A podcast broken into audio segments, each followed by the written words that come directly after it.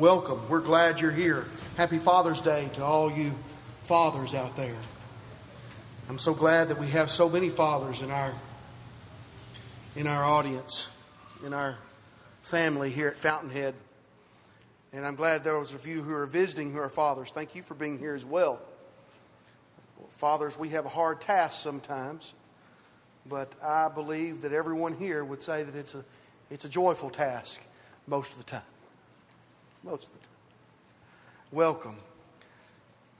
We are saddened by some of those who have lost their father. Uh, some have lost their fathers even recently. Uh, we all know, most of us, Jonathan England, who preaches for the Bushes Chapel congregation. A lot of you got the email that he had sent that I forwarded to you. His father, this is Richard England Sr., is who is pictured here. He was the guest speaker last Sunday night at the Maury City, uh, Tennessee Church of Christ, and he preached a powerful sermon on Sunday night about repentance and reconciliation. There were three responses. As he was talking with those three individuals, he passed out and he never regained consciousness. He had a major brain aneurysm, and Jonathan's dad died this past Monday night at 10 a.m., excuse me, 10 p.m. in Jackson General Hospital.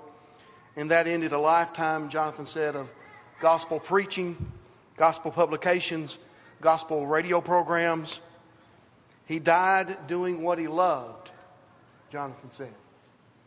Seconds before he passed out, he told the crowd that there are no guarantees of tomorrow. If you need to make something right, you need to do it now. What a point to make. What a last, what a great last point to make as a preacher. Jonathan's mom and dad were happily married for 59 years, and all five children, Jonathan said, were at the bedside when he died. Father's Day. I told this story this past Wednesday night at the Hillcrest congregation when I spoke at their VBS. We can add one more response to those three. A lady came forward, decided that she needed to make things right, that she wasn't guaranteed tomorrow. Like Jonathan, I'm, I'm thankful for godly fathers, aren't you? Amen.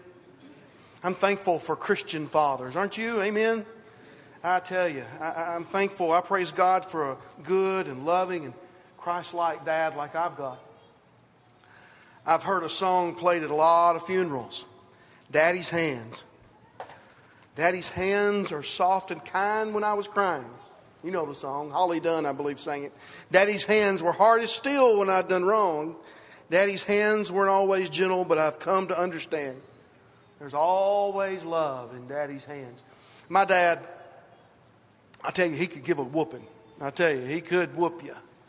Uh, but he had, I was looking at his hands the other day. He has the most beautiful hands. He could have been a hand model. I've got little stubby. I got my mama's side of the family's hands. I got little stubby fingers. My daddy's hands are, are beautiful. He keeps them manicured, although they're, I mean, they can do some hard work. And he's done a lot of hard work with his hands. I mean, he lotions them. He makes sure his fingernails are clipped and they look nice. And, and, and they're, you know, he taught me how to hold a golf club, and he's a Harvey Penick fan uh, for all you golfers out there. And he told me how to hold a golf club. He said to hold it like you're holding a tube of toothpaste that, you, you, that the top is off of, and you shouldn't squeeze it so that the, so that the toothpaste comes out but you should hold it firm enough so that you can swing the club. Hey, that takes gentleness. That takes self control to do something like that. Because you know me, when I get it, I want to grab it. Go. Toothpaste would go everywhere if I had that kind of a golf club, you know? There is a gentleness in self control in our Father's hands.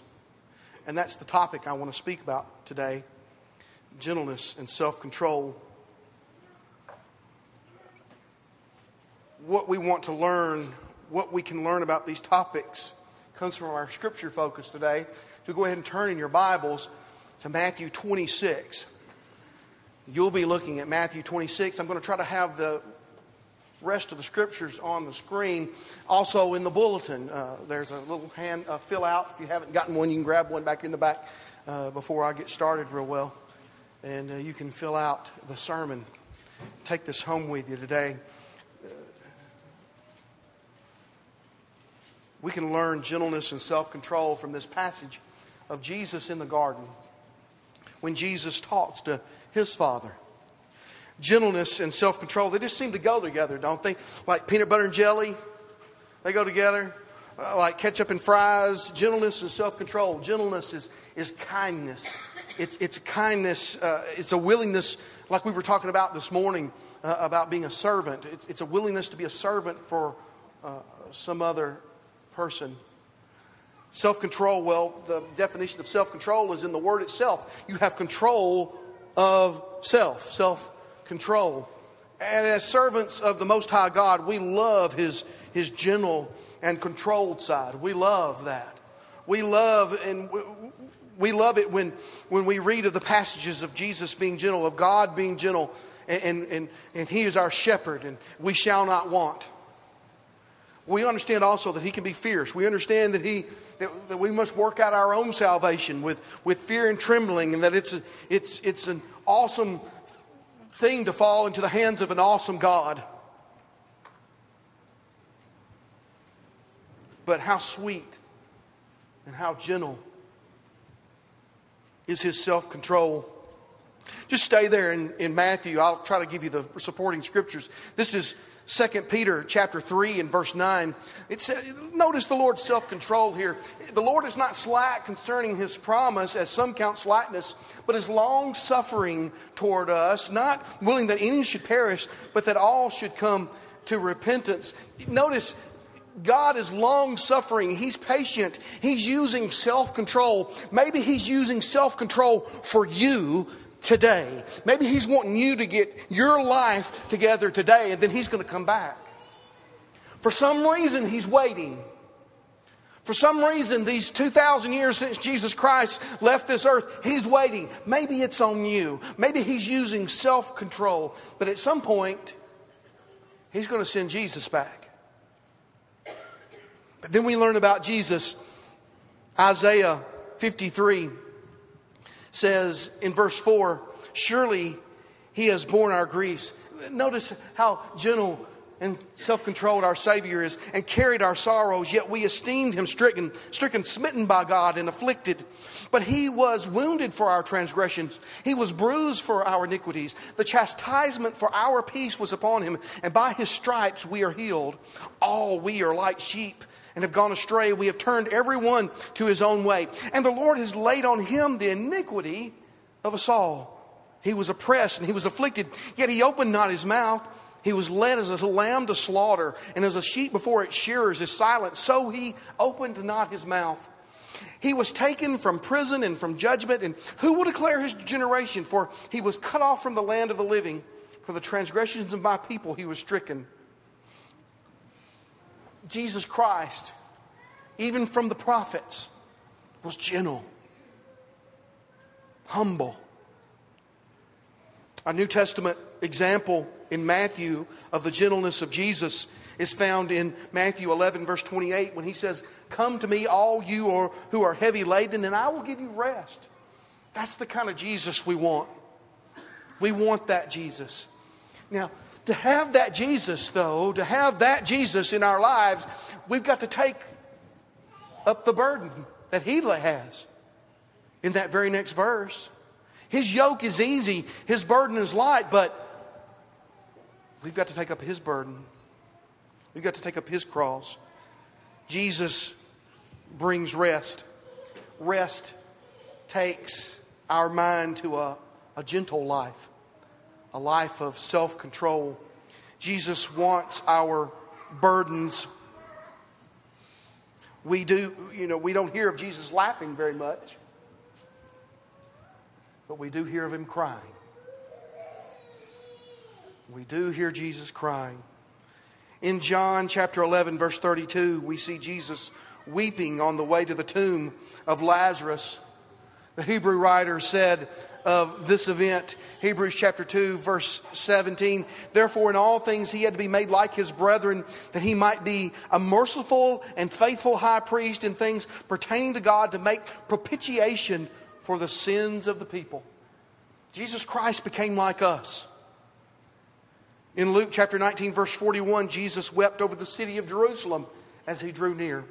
And in our passage today, Jesus wept. And the account of the garden is in all four Gospels, but we'll be reading from Matthew. Begin with chapter 26, verse 36. Then Jesus came with them to a place called Gethsemane and said to the disciples, Sit here while I go over there and pray. From the other accounts, the disciples and Jesus would have crossed the brook Kidron, uh, the, the, the same brook that Jesus uh, crossed. David would have crossed that same brook uh, when he was fleeing his son Absalom. It's the same creek, we would call it a creek, that the kings of Israel threw up the ground up idols of Baal and Molech. In John chapter 18, verse 2, we find Judas knew of this garden place. He knew of it. He knew where to take the soldiers and the mob. Because we find, according to Luke 22, verse 39, Jesus regularly visited this garden spot. Gethsemane means place of oil presses, but it was at that time, in the time of Christ, a garden, a park like setting. We learn from our verse his purpose for going into the garden. His purpose was to pray. The Hebrew writer tells of Jesus at this time, Hebrews chapter 5, verse 7, who in the days of his flesh, when he had offered up prayers and supplications with vehement cries and tears to him who was able to save him from death, and was heard because of his godly fear. Jesus is our perfect example. Jesus, in our passage, so shows great self control. He shows great gentleness. Jesus shows us a step here in gaining self control. And it's the first if you're keeping score on the, on the bulletin submit to God.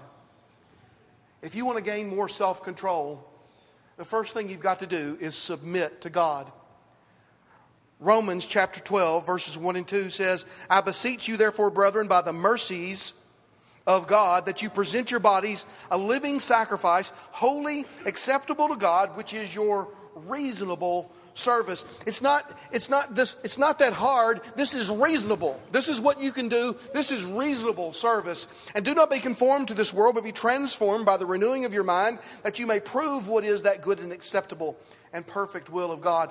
Jesus forfeited his life for ours and he fortified himself against temptation by prayer. In the other accounts, he told the disciples to do likewise. Verse 37 of Matthew 26. And he took with him Peter and the two sons of Zebedee, and he began to be sorrowful and deeply distressed. You know, it's good to have close friends around you when you're deeply distressed. I don't know how folks do it without the church. I really don't. I don't know how they make it.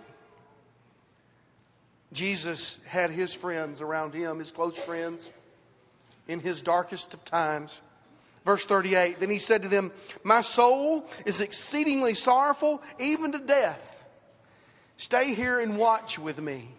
You know, we know those folks who can take a lot of pain, don't we? Those folks, if they're complaining, there's something really wrong. Dana's that kind of person. You know, she can take a lot of pain.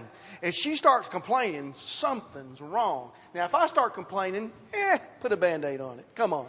You know, but Dana, she, I don't know what, it, it must be something about, and Brittany, you nurses, it, it must be something about you guys. Y'all can take a lot. I don't know. Some of you are like that. You don't complain a whole lot. But notice, if Jesus Christ is complaining, it must have been something. Jesus Christ is, I, I'm, I'm troubled even to death. Hey, Jesus shows us something here. It's good to tell somebody when you hurt. When you're hurting physically, mentally, emotionally, morally, it's good to tell somebody. Don't keep that inside. Don't let that fester. He went a little farther, verse 39. About a stone's throw, one account says, about 150, 200 feet, and fell on his face and prayed, saying, Oh, my father, if it is possible, let this cup pass from me. Nevertheless, not as I will, but as you will. Notice Jesus' attitude here. Notice his attitude. Luke 22, verse 42 says that he knelt down. Here in our passage, it says that Jesus fell on his face. Have you ever been that distraught? To where you would fall upon your face, you would hit your knees and ask God to, to do something for you. Jesus was that distraught. Jesus surrendered. And we learn another step here of gaining self control that we've got to surrender our personal rights. As Americans, we are told that we have certain unalienable rights of life, liberty, and the pursuit of happiness. But as Christians, I want you to notice this is from 1 Corinthians chapter 6, beginning with verse 19. Or do you not know that your body is the temple of the Holy Spirit who is in you, whom you have from God, and you are not your own? For you were bought at a price. Therefore, glorify God in your body and in your spirit, which, which are God's. We're not our own.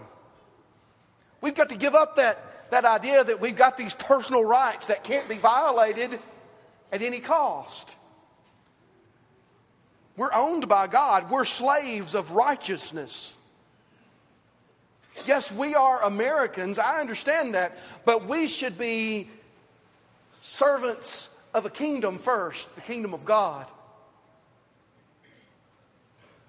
Understand something before we get there about our passage today. Jesus is about to be arrested. And the arrest and the trial are all, according to the Jewish law of the day, illegal. This was illegal.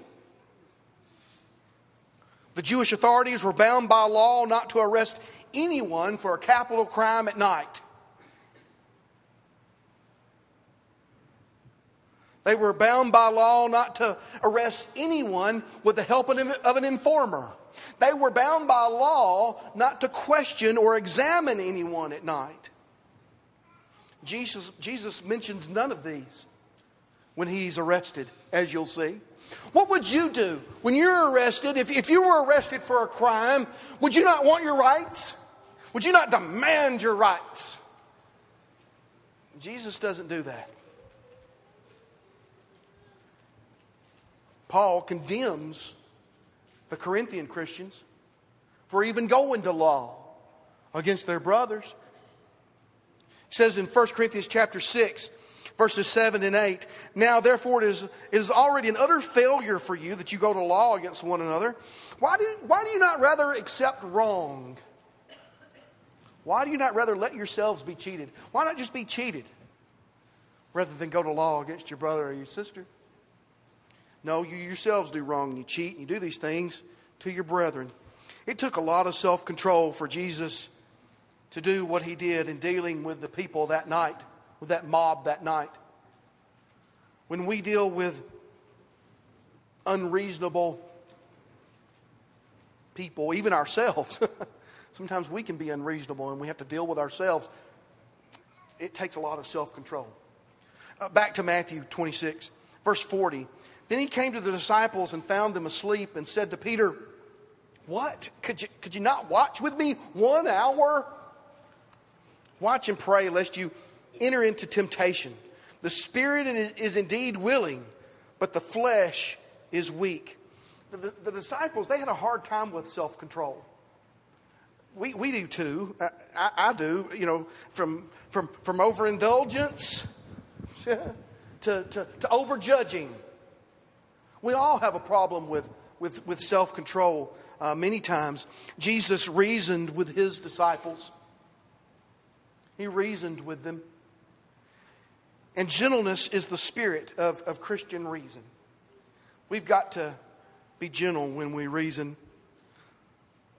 Even when we're dealing with the unlovely, the unruly, the uncaring, I have to remember this a lot.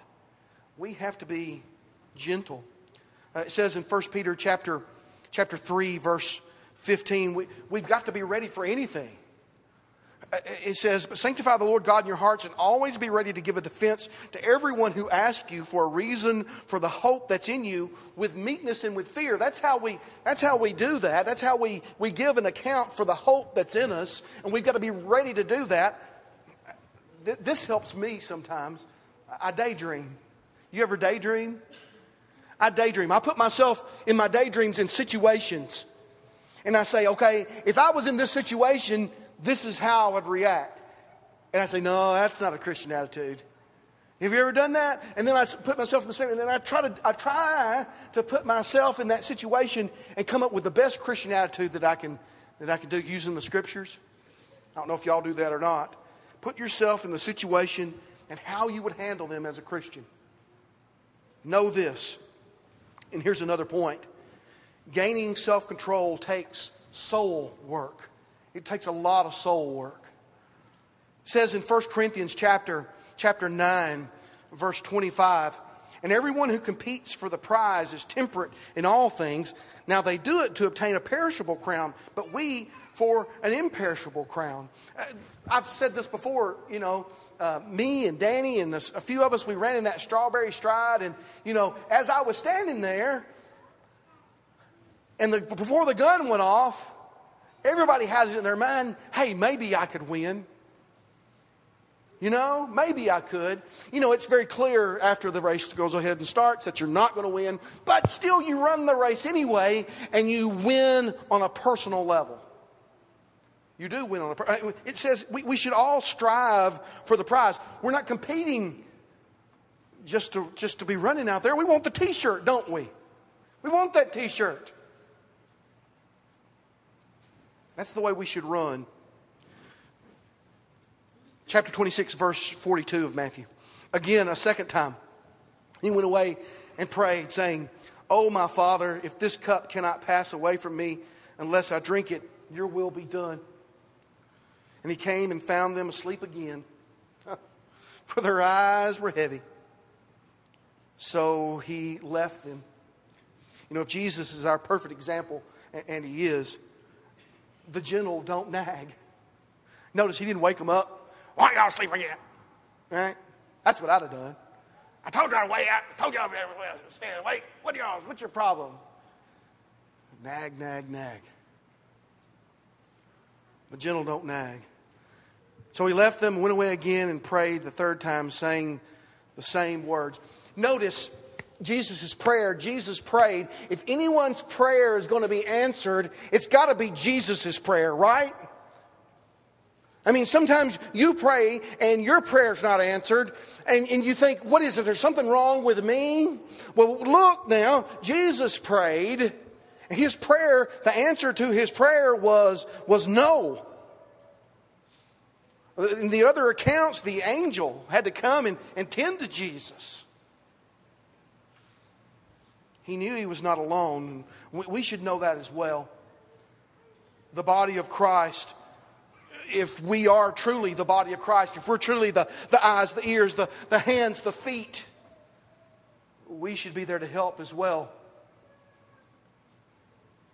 We should be the gentle body of Christ on this earth. Verse 45 then he came to his disciples and said to them, Are you still sleeping and resting? Behold, the hour is at hand. The Son of Man is being betrayed into the hands of sinners. Verse 46 Rise, let us be going. See, my betrayer is at hand. And while he was still speaking, behold, Judas, one of the twelve, with a great multitude, with swords and clubs, came from the chief priests and the elders of the people. Now his betrayer had given them a sign saying, Whomever I kiss, he is the one. Seize him. Here's a basic life issue we, we must all face as Christians ourself versus Christ. Judas, Judas had to face this. The apostles there with Jesus in the garden, they had to face this. Self versus Christ. Either I'm going to, I'm, I'm facing this situation and I'm going to betray Jesus, or I'm facing this situation and I'm going to stand with Jesus. And we all face those situations every day.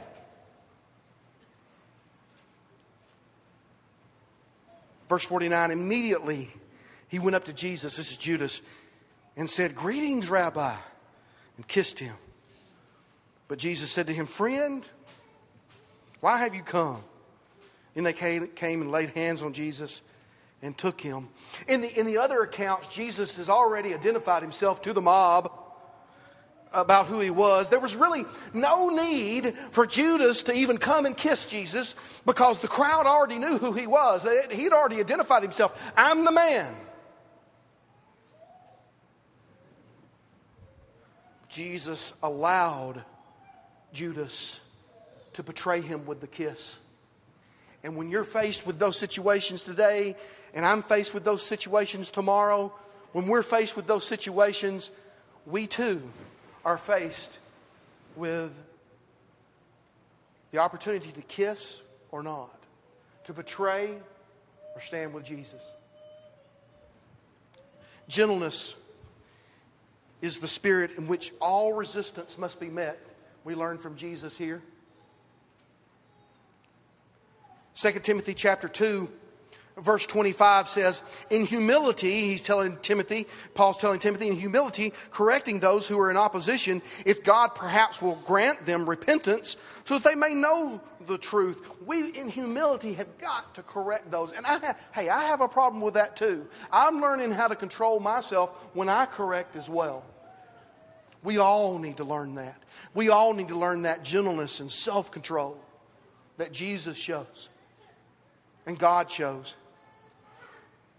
Verse 51 of Matthew 26. And suddenly, one of those who were with Jesus stretched out his hand and drew his sword, struck the servant of the high priest, and cut off his ear. We learn from, from other accounts that this was the ever impulsive, O ye of little faith, get thee behind me, Peter. And this was Malchus's ear that he cut off, the high priest servant. And here's another step to gaining self control. We learn this one from Peter. Subdue your natural personality. Sometimes it takes that. Sometimes it takes you to subdue your natural personality, to show self control. Sometimes we're overly aggressive, sometimes we're overly shy. We have a job to do and can't afford to hurt the cause of Christ because of our personality and our attitude. We learn from 1 Corinthians chapter 9, verse 19, Paul speaking about preaching the gospel here. For though I am free from all men, I have made myself a servant to all that I might win the more. And to the Jews I became as a Jew that I might win the Jews. To those who are under the law, as those under the law, that I might win those who are under the law. To those who are without the law, as without the law, not being without the law toward God, but under the law toward Christ, that I might win those who are without the law.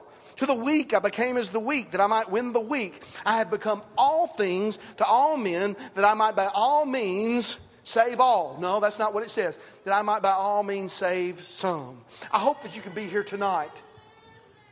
Because I'm going to tell you why I can't be a Seventh day Adventist. I've made a lot of friends in the Seventh day Adventist church. And I've, I've tried to study with them and get on their level and understand. And Doug and there's others, Sammy, there's others. We've gone, Brother Shockley, we've gone and we've studied with these people, trying to get on their level and become like them so much that we can understand what they mean. And I'm going to tell you why tonight I can't.